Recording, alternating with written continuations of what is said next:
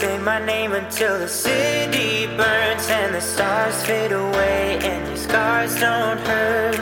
I will hold you till the sun comes crashing down. I'm yours until the end of time. Hey everyone, welcome to the Restored to More podcast, a listener supported podcast that is dedicated to restoring marriages to wholeness in Christ after being affected by pornography and sexual brokenness. After betraying charity with pornography and unwanted sexual behavior, we had no idea how to rebuild our relationship or even if it was possible to restore what was broken. Today, by God's grace, we have learned how to connect again, laugh again, and rebuild spiritual, emotional, and sexual intimacy to an even greater experience than before. Our goal is that as you hear our story, the stories of others, and the knowledge needed to heal, you too can have a marriage that is becoming restored to more. I'm yours until the end of time. Update everyone! Course 1 registrations are back open. Whoop whoop! This is an eight week course starting Thursday, September 14th that is designed to help you and your spouse start the journey to becoming restored to more. It will be led by R2M certified coaches Cody and Michelle Larson. We will be focusing on how to cultivate safety and trust, healthy communication, deal with triggers, and begin to discover how God can use crisis to create closeness. You can see all the details on our website and can register today at www.restoredtomore.com slash courses. Also, if you have appreciated this podcast, a great way to say thank you is leaving a five-star rating and a positive review. These reviews help more people find the podcast and experience hope and healing. Say my name until the city Hey, everybody, welcome back to another episode of Restored to More. We are so excited for our guest today, Dr. Jake Porter. Okay, I got to read this intro because this is amazing, and there's so much you've achieved, Jake. So here we go, Jake. You are a board-certified counselor, Door Institute certified professional coach, certified sex addiction therapist, certified multiple addiction therapist, certified clinical trauma professional, and certified Daring Way facilitator. He is also the creator of Couple Centered Recovery, a model for treating attachment wounds of couples experiencing the trauma of betrayal. He also is a level two PACT clinician and has undergone extensive training in emotional focused therapy, an evidence based treatment for couples who have suffered attachment injuries. He's worked with couples from around the world who have traveled to Houston for treatment of severe attachment injuries and relational trauma. Jake has also taught and presented research on the topics of theology, counseling, trauma, and addiction around the world. Jake, that is an incredible introduction. Uh, th- thank you for spending the time to get that educated and all of that. I know it's obviously money, time, resources, sacrifice, and I'm just excited to have you on the show. Thank you so much for being with us today. Thank you. And I, I'd be uh, lacking honesty and integrity if I didn't also say a lot of that is because I had an addiction to schooling for a long time. It was a wonderful uh, defense mechanism to not deal with other stuff. Mm. So that's it. My bio is not growing anymore. That's the extent of it. That's the deal I have with my wife now. So Man, Yeah. I, I love that you're keeping it real. You're, this is what you did. Now, our audiences know this, but we had the chance to get to know you a little bit at Sales out um, in Texas earlier this year. And Yeah. you gave an incredible talk, and it was so amazing. And Charity and I took so many notes. In fact, a lot of a lot of even what what we teach on is very similar to couples. You do so much couples work, and we've gained so much from what you've done. So it's it's a pleasure to have you on. I would love to hear where this passion started. I mean, you don't pursue that much education and this much work. I mean, you don't like, hey, I signed up for trauma. Like that sounds like the ultimate fun job, you know? sure. So where did that passion come from and start? Well, it comes from my own journey, my own um, my own recovery journey, really. So um, I have a, a background. If you go all the way back to my childhood, I'm uh, a survivor of some childhood sexual abuse and uh, and just the other various wounds that happen throughout life in um, in this fallen, sin sick, broken world. I tell my clients often that everybody has post traumatic stress. It's just a question of how much of it and how you Mm. deal with it. But um, so I've got my own journey really uh, that's informing a lot of this. I, by the time I was in my early 20s, w- uh, had a full blown uh, addiction going on myself, and and I was a pastor at the time, Wow. and um, I was a pastor for 13 years from the time I graduated with my undergraduate uh, up until just 2017, actually. I didn't get into recovery until about three or four years into my pastorate, uh, my time as a pastor. And it radically changed my life. I won't claim that everything was perfect after that point, far from it, but it really did radically change my life, change my ministry. And at some point, probably four or so years into my own recovery, um, I started getting a lot of feedback from my support networks and uh, my therapist and all this of people saying, Jake, you should really like do this work like Hmm. full time, vocationally. Wow. And I was like, nah, I'm a pastor. You know, I'll just do this. I'll be part of my 12 step program. I was not married at the time. I didn't get married until 2017. So, um, so I was a single guy. But finally, um, after several people talking to me about it, I thought, you know what? Okay, I'll I'll see what this is like. So I uh, I had already graduated from uh, seminary, had a master of divinity, um, and then I decided to go and get a uh, another master's in clinical mental health counseling. Wow. So I did that and um, pursued licensure. And my thinking was always, I'm just going to do this on the side. You know, Mhm. this counseling stuff. I'll do this clinical work on the side, and I'll remain in in the pastorate. And um, it just blew up, like my like schedule wise, uh, referrals. People started calling from out of state. It's all word of mouth really because and I'm I'm skipping a lot of kind of the evolution of how I got to couples. I swear I would never work with couples. but Yeah, really.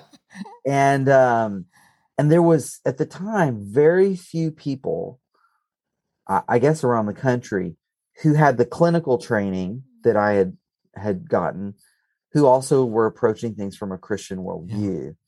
And so yeah, I started getting a call from Washington State and then New York State and then Georgia and then Indiana um, of people saying, Can you help me? And they started flying in to Texas and doing these intensives and it just kind of grew from there until I had to make a choice to uh, to go one way or the other, and felt that God was calling me into clinical work. Also, for a lot of other reasons, decided it was time to to resign from pastoring. A lot of that had to do with my own recovery as well, and um, and so 2017. Um, I, I launched a new practice, uh, not the little work I was doing on the side before. Launched Daring Ventures, and it's grown into what it is today. We've got like I think there's nine of us on the team now, and uh, work with people. We do regular counseling work with people inside the state of Texas. We do coaching with folks from all over, and then intensives. People literally come from from around the world. We've Wow. just recently had Saudi Arabia represented, and Mm. uh, we've had uh, Denmark, and yeah, it's wild. I, I I often don't believe it myself. Yeah. That's so cool. So cool. So out of that, Daring Ventures was created. And Mhm. Daring Ventures, is it only for couples? No. So um, now I only work with couples now Okay. for the most part. I think I've got like three individual clients still lingering from my old caseload. Uh, but I only work with couples. But our team, we see individuals, we see addicts, we see partners of addicts. Uh, we and we see people outside of the realm of you know sex addiction and uh, chronic infidelity as well. We've got someone who specializes in gambling, Mm. problematic gambling, and uh, things like that. So mostly though, we we treat people around process addictions or behavioral addictions and the trauma that can often come attached to that, whether that's the addict themselves or the addict's partners. So You know, cool. unfortunately, I think a lot of guys and, and women start recovery and we don't have an understanding of trauma. I don't know if you would agree with that. I feel like Sure. a lot of times it can be that obviously the behaviors are unhealthy and they're hurtful. And so we just want to omit the behaviors and and we're not able to assess. I think it's true for a lot of guys that I've talked to in recovery from sexual addiction, unwanted sexual behavior, that we, we we've we've even done so even done the work to where we've gone like, wow, this is actually pretty good. But man, I don't want to go there. Like I don't want to go back to my childhood. I don't want to go to my big T or little T traumas. Like I just don't even want to mess around there because there's so much pain and it's hard to go there. You know, can you talk a little bit as to how often a case of betrayal sexually or even another crisis is linked to a trauma that we've gone through in our childhood? Sure. Yeah, that's a great question. Um, I don't want to say always because I'm very, very hesitant to use the word Sure. always, but as close as I could get to that. um, like very, very, very often, most of the time, um, there are childhood trauma issues at play. Now, do I want to say that that's it entirely? That's the whole reason? No. I mean, there we're such complex, multifaceted beings. There's a lot at work. There's there are genetic factors. There are uh, different issues separate from nurturing uh, from um, uh, childhood trauma, but all of that to say, childhood trauma plays a huge role Mm. in um, in the development of addiction and addictive behaviors, and then you know in what these behaviors that that lead to trauma to the trauma of betrayal in relationships. And the way I try to connect those dots, the most simple way I know is to say that addiction is an attempt to use something on the outside to change the way you feel on the inside right? Addicts, there's this common misunderstanding. Addicts misunderstand it themselves that addiction is all about seeking a high of pleasure. But the truth is that once an addiction is fully developed, you're not seeking the, the, the, the high of the pleasure anymore. You're trying to outrun the pain of the withdrawal. Yeah. And um, so we need to ask the question why why is that going on in the first place what's what's happening that i'm having to use something on the outside to change the way i feel on the inside? Why can't i go to those healthy uh, ways of dealing with this stuff that you know humans are supposed to have when we develop optimally? And the reason for that is that our ability to regulate our affect, like our body state, you know, the way we actually feel in the body and the emotions that are attached to it, is directly tied to early childhood developmental experiences in relationships. Mm. If I wasn't nurtured appropriately, if I wasn't, um, if I didn't have an outside nervous system developing within me, helping my nervous system to develop the capacity to self regulate in healthy ways, whether myself or through uh, healthy relational connections, then I'm going to grow up without that capacity and I'm going to find some way to do it. Wow. You know, some people it's drinking, some people it's sex, some people it's spending, you know, it, it, it- some people it's working, but I'm going to find something to do to deal with this this uncomfortable dysregulated affect is the clinical term inside of me which could be look like chronic shame or anxiety or depression or all these different things Yeah. so so so really uh, just kind of summarize you got the acting out behaviors you got the preoccupied thoughts underneath it but those preoccupied thoughts are really what pull us away from the affect dys- dysregulation and that is there because of developmental deficits which Mm. is to say relational traumas early on Wow. Wow, my mind's spinning here because we're working with so many couples and including our own relationship. And even even outside of the addiction stuff for just a minute, there's all these things that we're processing and all these things that charity maybe isn't doing or or responding to in a way that it causes me to question am I wanted? Am I loved? Am I cared for? And so much that can be how she developed and was nurtured as a child. And if I'm not willing to even understand that or even even comprehend that, I might just be constantly frust- frustrated at behaviors that I see or I notice or that I feel like are undesirable to me. And I just I feel like what you just said is a wealth of understanding that could link to that. Yeah and so if i heard you correctly you're saying that that if if you're trying really hard and you know she's behaving in certain ways that could be about stuff in her childhood where she's slow to react or so slow to see things or slow to trust or whatever Yeah, is that but i would go even yes it's true and if you were sitting in my office as clients right now i'd say interesting how you put that on oh, her oh, for sure. because Yeah. the truth is that that there's projection in there Oh, on yeah. your part that her you're interpreting her behavior as being about you Mm. and actually uh, there's far more evidence in this moment right here that that's about your stuff and not hers I love that. so uh I love that. And isn't that how it works? I mean, most of the time we hear a sermon and we're like, wow, did you get that? Like, that was so good. man i sure hope so and so was listening yeah and I do that all the time with charity. I will be the first to raise my hand, like, man, I am like I. This morning I was on a prayer walk, and I'm like, Jesus, help my critical nature, because I do. I criticize, but then I look back, and I'm like, wow, I'm so hard on myself too. Like that is Yeah. there's so much projection that's happening in there. Yeah. So And we all do it. So I hope I, that wasn't meant to Oh, shame it's you great. at all. No, it's good. Okay. No, it didn't. It didn't. It didn't. and I love this because we keep it real on this podcast for sure, which I totally love. So where do we start with that? As a couple that is trying to heal, I think our again, Charity and I, we wanted so bad not just to be rid of the behaviors of sexually acting out and and healing the betrayal trauma that I had ensued on Charity, but we wanted to come together as a couple. We wanted to start rekindling that connection and even just go, hey, how do we move forward with our relationship? What would you say, Jake, are some of the first steps in doing that as a couple?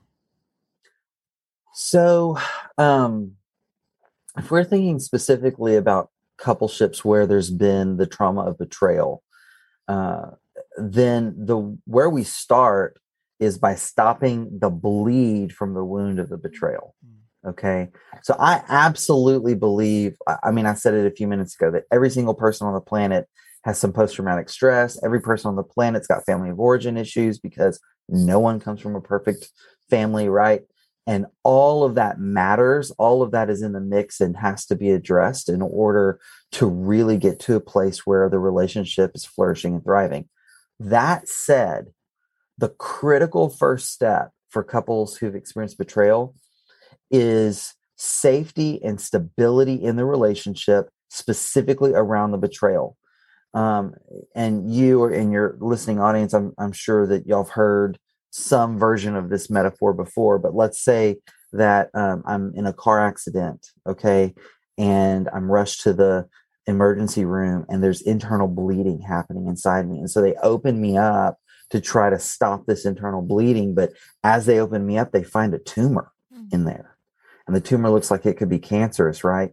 Um, I do not want the doctor to stop treating the internal bleed to go run a biopsy and start looking at treatment options for this tumor, Yeah. right? The tumor's been there, it's stable enough to remain, just leave it alone until we deal with this bleeding first.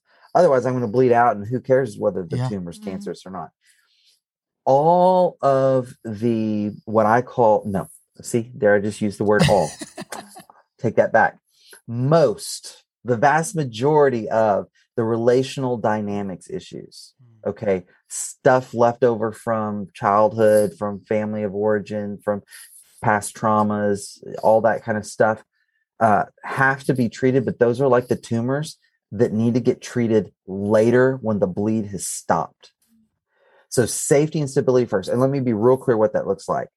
The acting out whatever the behavior was has to stop okay uh, there's probably need to be some initial boundaries around safety and stability for the betrayed partner. And if there's been deception, gaslighting, or as part of the be- betrayal behavior, then there's going to be a balance, a shift in the balance of power. And the one who has been disempowered by having her reality um, gaslighted is gonna is gonna get to set the terms for reentry into the relationship at first.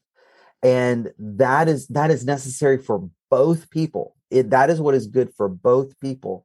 Um so so that's where relational dynamics go at first that there's got to be safety and stability stopping the behaviors i believe uh, in the process of therapeutic full disclosure so that those gaps can be filled in. I'm not talking about the gory details or any of that but the gaps are filled in so that the brain we now know and i mean we could this is a whole rabbit trail we could go down eventually if you want but we know that th- the discovery of secret betrayal just really messes with the brain and and what disclosure provides is necessary to help calm the brain Mm. so that the brain can move on into healing so so that's why the safety and stability has to happen first yeah. What's as you're talking, what is probably the first thing that you would recommend for let's say the husband is the addict, wife's betrayed. What would you recommend for him to do to start really realizing the extent of what betrayal and trauma has done to her brain to really start having empathy for her to make her feel validated and seen? What is something you recommend them? go to YouTube. All right. As long as that's not been put on your list of boundaries that you can't go to. And if it has, ask your wife to go there for you. And Google my name, Jake Porter, betrayal trauma brain. Okay. And there's a six minute video. Mm. Watch that. Um, it really just explains, I try to explain in as clear and succinct a ter- as uh, terms as possible what is happening in the brain of the betrayed partner how, why they're acting crazy all of a sudden. Mm. and um, it is it is not weakness of character. It is not lack of forgiveness. It is not obsession that they're choosing to give themselves over to. It is a primal survival response. So i would say start there. Um, and then there's tons of resources out there now. Google it. Google betrayal trauma. Put put about 10% the effort into that that you put into your addiction. And and try to understand you know one of the books that i think i mean there are lots of great books out there on on betrayal trauma. I really like dr Sheri Keffer's book intimate deception. I think she did a great job with that book. Um, and i think addicts should read it. Yep. I, I totally think addicts should read it. So that's a great place to to go. So um that's that's what i'd say. That's, That's where great. i'd start No, it was good because, you know, I really believe that in the beginning of recovery, we both really wanted to support each other, be there for each other, but we just didn't know how. And the thing that where I felt really validated and seen is when I gave him the books that I was reading, Intimate Deception and Your Sexually Addicted Spouse, and I highlighted certain parts and I said, This is why I'm responding the way that I am. Because he just didn't understand it because he hadn't been educated on it. Right. Right. And so and now I have um, education to my feelings. And that's why it's so important for ladies to get educated on betrayal trauma, or you're just going to keep on saying, well, this, I don't know why I feel this way. And, and he's not going to understand how to come alongside her. So the first job is her, right? But then she can help and say, hey, go to YouTube, which I'm going to be linking that video in the show notes, everybody but watch this video and you know read these highlighted parts in the book and when he did that for me i was like ah okay like he's seeing it he's he's seeing me he's seeing my pain Yes. he's understanding me and we were starting to build little little blocks once he started to do that and i think it's so important for the husband to be educated so that he can start getting a little glimpse of what she's going through Yeah, for sure. For sure. It's um it's really powerful. It, so it it helps everybody. It does help the wife or the betrayed partner because it can be the other way Yep. around. Um, I've certainly seen that. Um, but it's also good for the relationship and it's good for the the betrayer. Mm. It really is good for everybody to have a more holistic understanding of what's happening, especially if one of your goals is to save your relationship yeah yeah i've had people um i mean with that that one little video that little six minute video or whatever it is i've gotten emails from people uh, you know all over just saying oh my gosh i finally get it i finally Mhm. see what's happening with my wife and when that switch flips Yep. in a guy's mind i have seen that be the catalyst for his Wow. real recovery Sure. Sure. It makes Right? total sense. Because now you realize what, what the pain you're causing. I think we've changed that outcome to being positive. It doesn't it doesn't really affect her that much to be like, oh my gosh, I'm really hurting my wife or my spouse if it's not the Yeah. wife. Yeah. and this is this is where it's a good place to say i like to put this in wherever i can you know i i owe a debt of gratitude to 12 step programs okay i i, I don't bash 12 step programs i count myself a grateful recovering 12 stepper myself okay um that that said 12 step programs and the traditional models of recovery uh that that are linked up to them often, not always, but often fall short. And while we owe a debt of gratitude to the professionals in this field who came before us, like Patrick Carnes and and others, we just we I mean it's a it's a field where where knowledge is growing, and now we know that the old traditional models that that say oh his recovery is his recovery and she needs to stay out of Yeah. his recovery and she's got her own recovery and keep your own side of the street clean and this this vision of two separate parallel but separate processes it it is just so damaging to the Mm. relationship can both people heal individually Absolutely. But the relationship is unlikely to survive that. In fact, there's research that shows that if people are getting individual help without couples uh, therapy in the mix, it is it is more likely to end in divorce than if they're Mm. not getting the help. Wow. Wow. I totally agree with that. And I've seen some, I don't want to like name people, but people that I was following that gave me hope in the very beginning of recovery, the coupleship that, you know, was on the other end. I was like, oh, if they can do it, we can do it. Cause they're talking about it. And they're the only couples that I knew had overcome it. And I'm seeing them get divorced right now. And it's like a lot of them. And I'm like, man, that can really mess with somebody who's not grounded because they're like, if what happened? Was it a relapse? Was it mm-hmm. or maybe there was nothing and so it just makes you question i've i've even had some of my own friends just say hey i'm really questioning my like my marriage because i looked at them as hope and we're not where they're at like what Yeah. where what's going to happen and i think that's why clinton and i really strive on like hey that's why it's so important for you guys to grow of course individually but also together because if you do not have the coupleship like you're talking about, I believe that you become two completely different people without each other because Exactly. you're you're, you're so focused on self care. You're so focused on becoming a different person. You're so focused on building new neural pathways and neuroplasticity, plasticity, and you're growing and you're you're b- building new habits. And so, why would you not want to build that into a new marriage relationship? Mm. You know? Totally. Yeah. So after safety and stability is established, after a disclosure, the next phase of of recovery is is around grief. Mm. Okay. And what I always say to the couples I work with is that grief is where the healing happens. Mhm. Okay. Th- It's grief is a meaning making process. It's hard, it's painful, takes time. There's no way to rush it, but it is where the healing happens. It is transformative.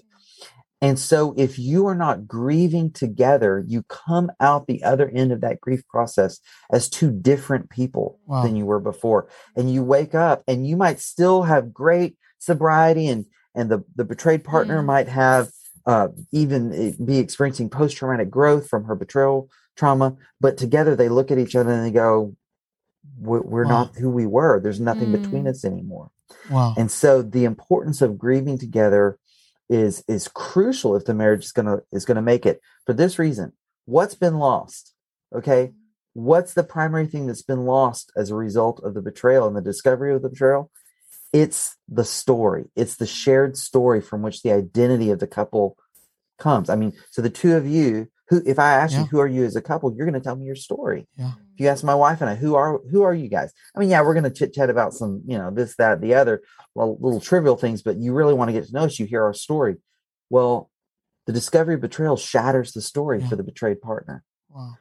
If they don't reconstruct that story together, so that they have a what's called a collaborative narrative, they they look back at what's happened and they create shared meaning about it. That's grief then they're they're going to come out the other side and they're not going to have that shared identity and they're going to drift apart Wow. You know, I, I can see that. And it's something that we are so passionate about Mm. because what happened in our recovery journey was that I, I began to kind of like take a step back and analyze what was going on in the different groups that I was attending. And these guys were building this intimacy with these other men in the groups. And I'm not saying sexual intimacy or physical, they were emotional and spiritual and, and, and intellectual and all these things were happening and they were grieving together. They were mm. crying and these guys were listening and they were hugging it out as, as manly brothers in Christ. And they'd come home and they would be like strangers with their wives. And the wives, the same thing. The wives are calling their gals and they're crying and they're hugging it out and they're praying and they're they're talking and they're processing. And as you know, a recovering addict, like you're on the phone every day trying to make your phone calls and just, hey, I'm struggling, man. I'm I'm I'm, I'm being tempted. Hey, can you pray for me? But your wife's not a safe person to go to in that moment, which I understand why. And I, I we're all about that having accountability outside of our spouses. But I I see what you're saying. It's so important to go, hey, on top of those things that are making me a safe person, what am I doing to process all of this with my wife so that we can rewrite our story? absolutely Do you see it Yeah. happening a lot too, Jake, where people Oh, are yeah. developing that outside of their spouses? right So when I when I'm working with with couples, and this happens sometimes where I start putting out all this all this couple centered I, ideology, right? So my model is couple centered recovery, and I'm and I'm talking in this language about putting the relationship first and this sort of stuff, and I've had pushback, Mm. usually from the addict. You know, like I've got to put my recovery first. How can I be there for her if I don't know how to be there for myself? How can I love her if I don't learn to love myself first? These sorts of ideas, right? Well, that's that's ridiculous. Mhm. It's it's absolutely ridiculous. And I mean, I think I can prove it. I can prove it in this way. What is your recovery program asking you to do? Two things. Two things. They're saying you're going to tell your sponsor, whoever your accountability people, your group, whatever, tell them everything, right? No secrets. Tell them everything. And number two, you're going to put this program first. Nothing comes before it, right? I mean, other than God or whatever, yeah, yeah, right? yeah. This is this is it. So we tell each other everything, and the recovery comes first. I'm just saying, take those two rules and apply them into your relationship. We tell each other everything, and the relationship comes first. And and the reason why that works is because it's God's design Yep. Mm. for human growth and development. Boom. Come on, Okay. Jake. Why would I take the biologically God designed, biologically wired in attachment system and all the power that it has and only be using it with these people who I see for what, two, three Mm. hours a week and not be leveraging it in the most important relationship in my life that consists of how many hours per week? Yeah. What? 80? I don't even know how many. I- Whatever. A lot. You know, a lot more. lots lots of awake time right so Yeah. and and one more thing just because i'm really passionate on, about this Please, i want to go back It. Keep going. to this idea that you can't love other people until you learn to love yourself uh PACT therapy that I've, I've done a lot of training with dr stan Tatkin, he he's the one that really like slapped me around with this idea you learn you, it is impossible to love yourself if you're not in relationship with other people Mm. Mm. and it is impossible to grow as a human being outside of relationships we develop in relational contexts Yeah. and so i learn to love myself as i'm learning to love other people which is exactly what the bible says Mm. right Yeah. love your neighbor as yourself philippians 2 look not only to your own interest but also to the interest of others Yeah. it's both and mm-hmm. it's both Love that. and if if we fall good. off on one side or the other then it's going to get screwed up we're going to it's going to get all out of whack and it's not going to work mm. Yeah. Could not agree Okay. more. No, you're No, we're vibing. No, yes. keep it coming. And and and just to add to that, I feel like what we what I didn't understand was that because we are now one, we this is the same person.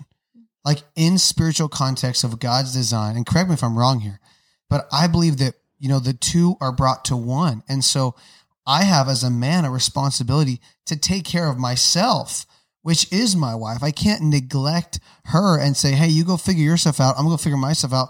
and then we'll come together. Like there is a part of that that I am responsible for taking care of. It, it says love, love your neighbor as you love yourself.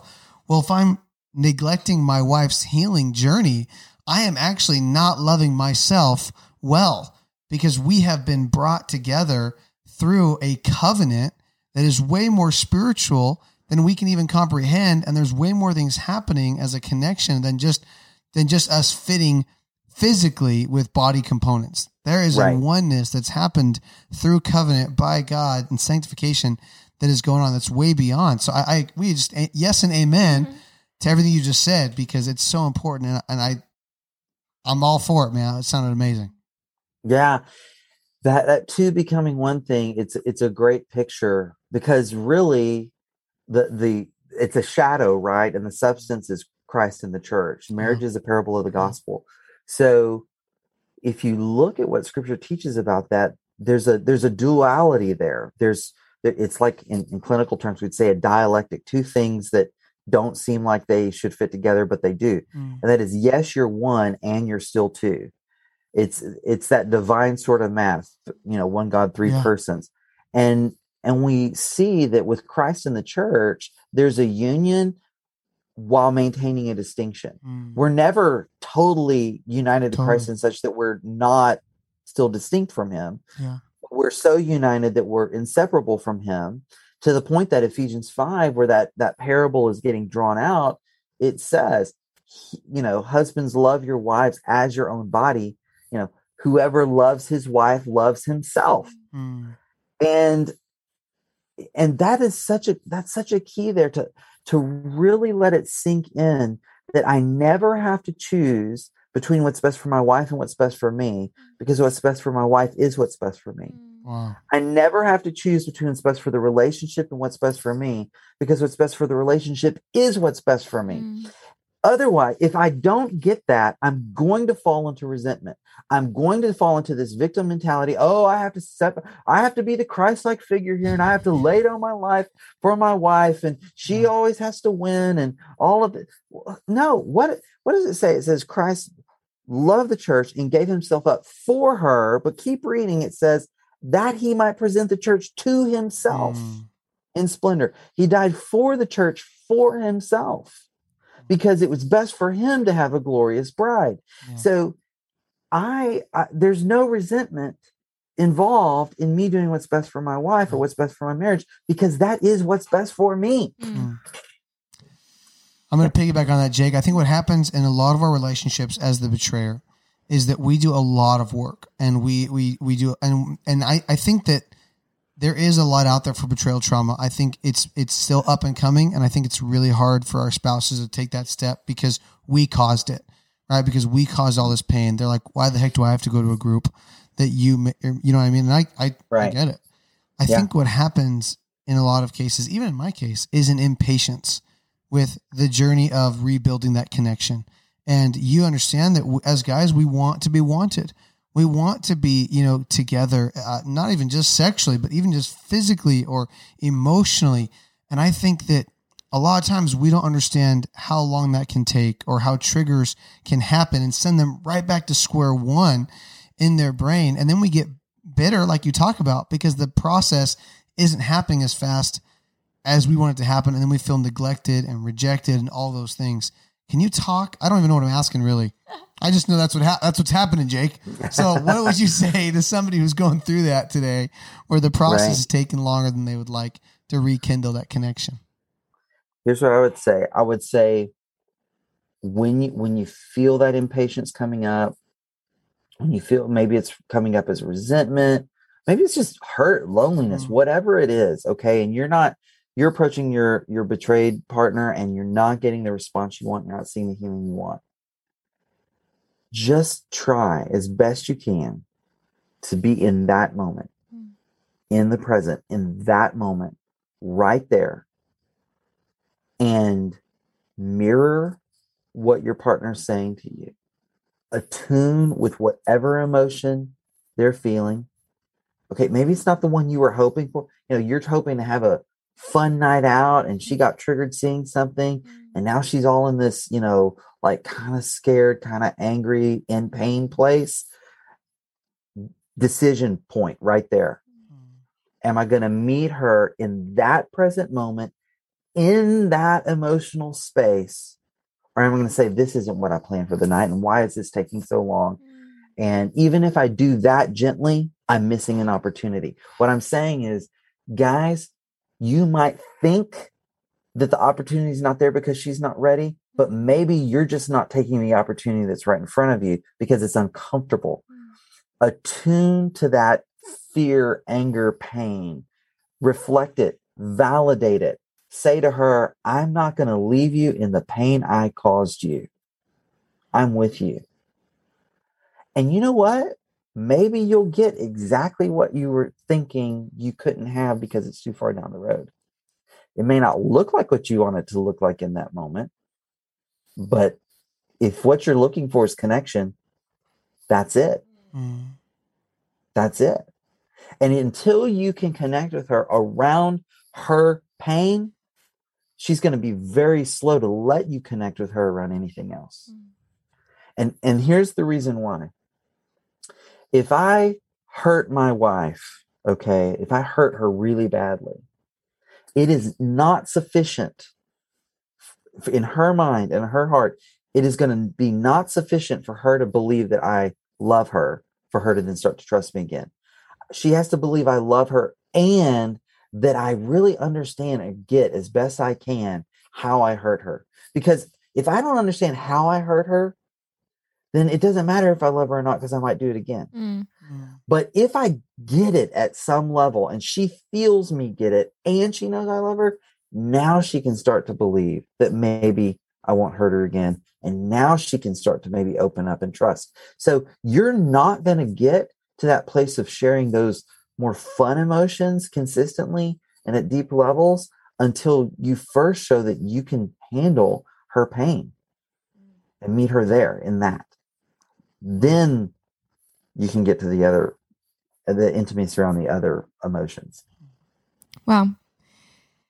Those were all so good. I'm like over here. If you're like seeing me like side notes, I'm like taking a bunch of notes on our paper over here. But this is so powerful. And I just, man, you give so much hope, I really believe, for a couple. And as I'm just listening and I'm reflecting on everything that you've been talking about, it just resonates so well with my spirit and my soul. And I just, I really pray that the couples who are listening to this are just saying, like, okay, we are, we can, we may not feel like we're on the same team right now, but we are on the same team and we can even like become a winning team. You know, like we may feel mm. like we're on a losing team right now, but we really can come together in this and we be, we can we can really learn how to support one another and come alongside one another. and We and really realize that we may have more in common than we actually think that we do. You know, mm. there's, I think sometimes we can feel so alone and the other person doesn't understand. The addict doesn't understand me and the betrayed doesn't understand me. But really, there's so many more similarities, I think, when we can humble ourselves, take away the pride and go, wow, I'm going through trauma. You're going through trauma. What are the core beliefs that I'm believing? And you can just share in that. You don't have to defend it, but you just, what you're saying is you mirror everything that mm. the other person is saying. You just validate it. And oh my gosh, like I have goosebumps when I say it because I just, I see restoration in so many couples if they apply the things that you're talking about. So thank you, thank you, thank you for everything that you've shared on this podcast. Oh, you're so welcome. Yeah, I I love the name of y'all's ministry, Restored to More, because I I mean I really believe that that's what couples can can have is more. I, I and I tell I tell couples often, you know, I try to be really sensitive about it and not say this at a at an insensitive moment, but I tell them you might want to punch me in the face for this, but I'm not lying when I say to you, I believe that you can come out the other side of this and have something better than you ever had Mhm. before, something that you could not have had otherwise. Yep. And uh, it's possible. I've seen it happen. I've, I've experienced it myself. I've seen it happen now with so, so, so many other couples. Um, it's real, and they can, they can become like you're saying that team, that um, that winning team, and it can happen sooner than people realize. That's the other Mhm. thing I want to say is that a lot of times out there, there's these numbers that get thrown around, you know, three to five year process and all this kind of stuff. I, I can't, I can't make a guarantee because my lic- licensure uh, code of ethics keeps me from doing it. But um, just short of that, what I will say is, you put your primary relationship in the center of your recovery and healing process, and you watch it take off you watch other people who are not doing that fall behind you in terms of your growth. Um, I think God honors it. I think it's how we're designed. I think it leverages, you know, our the way we're created, and it's good for everybody. Mm. I couldn't agree more. And um, because it was our, it was our, it's our story. You know, I mean, Mhm. we went and head head forced to our own ind- our own recovery, but then we came together as a coupleship in the in in the midst of it and really grew. And don't get me wrong, we're not perfect. We had lots of trial and error for sure, lots of failure, but it didn't take you know the long amount of time that a lot of people had said it was. And I think that's what can also be daunting for. I believe the younger generation who are realizing that this is something going on in their relationship because you look at people who are in recovery and it, for our example our story the couples that were in our groups were 20 30 40 years older than us. We were the youngest ones in our group. And we're like man like there's no way we can be the only ones the young ones suffering in this. But i think that there's this and we also grew up in like a microwave, you know, society where we want everything really quick and fast. And Yeah. so I think when we see that the recovery can take such a long time and process, it can be like, well, I don't even want to start it, you know? hmm So the fact that you said that, I think is really encouraging and I want more people to share that. And it's it's not this quick. You're not saying hey you're, it's a quick microwave instant. It's still a process. It is still a journey. But it doesn't have to be forever Yeah. Right. Yeah, for sure. Well, Jake, that was amazing to end out on. Why don't we give our listeners how they can get plugged into all that you're doing, and if, and if they, you know, if if they're like, hey, I would love to go out for counseling, even learn about how to do that. So please let us know. Yeah. So the best way, if you're interested in coming to, to Houston and working with me, doing an intensive with me, the best place to go is daringventures.com slash intensives. There's like a free webinar there where I talk about all our intensives and different options. And there's an application for the intensive experience there. And uh, so that's that's the best place to go for that. If you just want more resources, go to daringventuresathome.com and I've got tons of videos. Uh, there's free videos on my YouTube cha- channel, but there's lots of paid webinars that, that that people can go through and, and see if there's something that would fit for them. And um, yeah, that's at daringventuresathome.com. Cool. awesome Well, Jake, thank you so much for being with us. I mean, it has Thank been you. it has been Thank you for having extremely me. insightful and valuable. So thank you. Appreciate it. I'm yours until the end of time. Hey everyone, thank you so much for joining us today. Don't forget to subscribe to the show, follow us on Instagram, and sign up for the upcoming course. You can also connect with us on the Ask Us Anything page at restoredtomore.com. Also, quick note all the work at Restored to More Inc., including this podcast, is made possible by our donors and financial partners. We wouldn't be here without those who have generously given to the cause of restoration. If you ever feel led to give, you can do so on the donate page on our website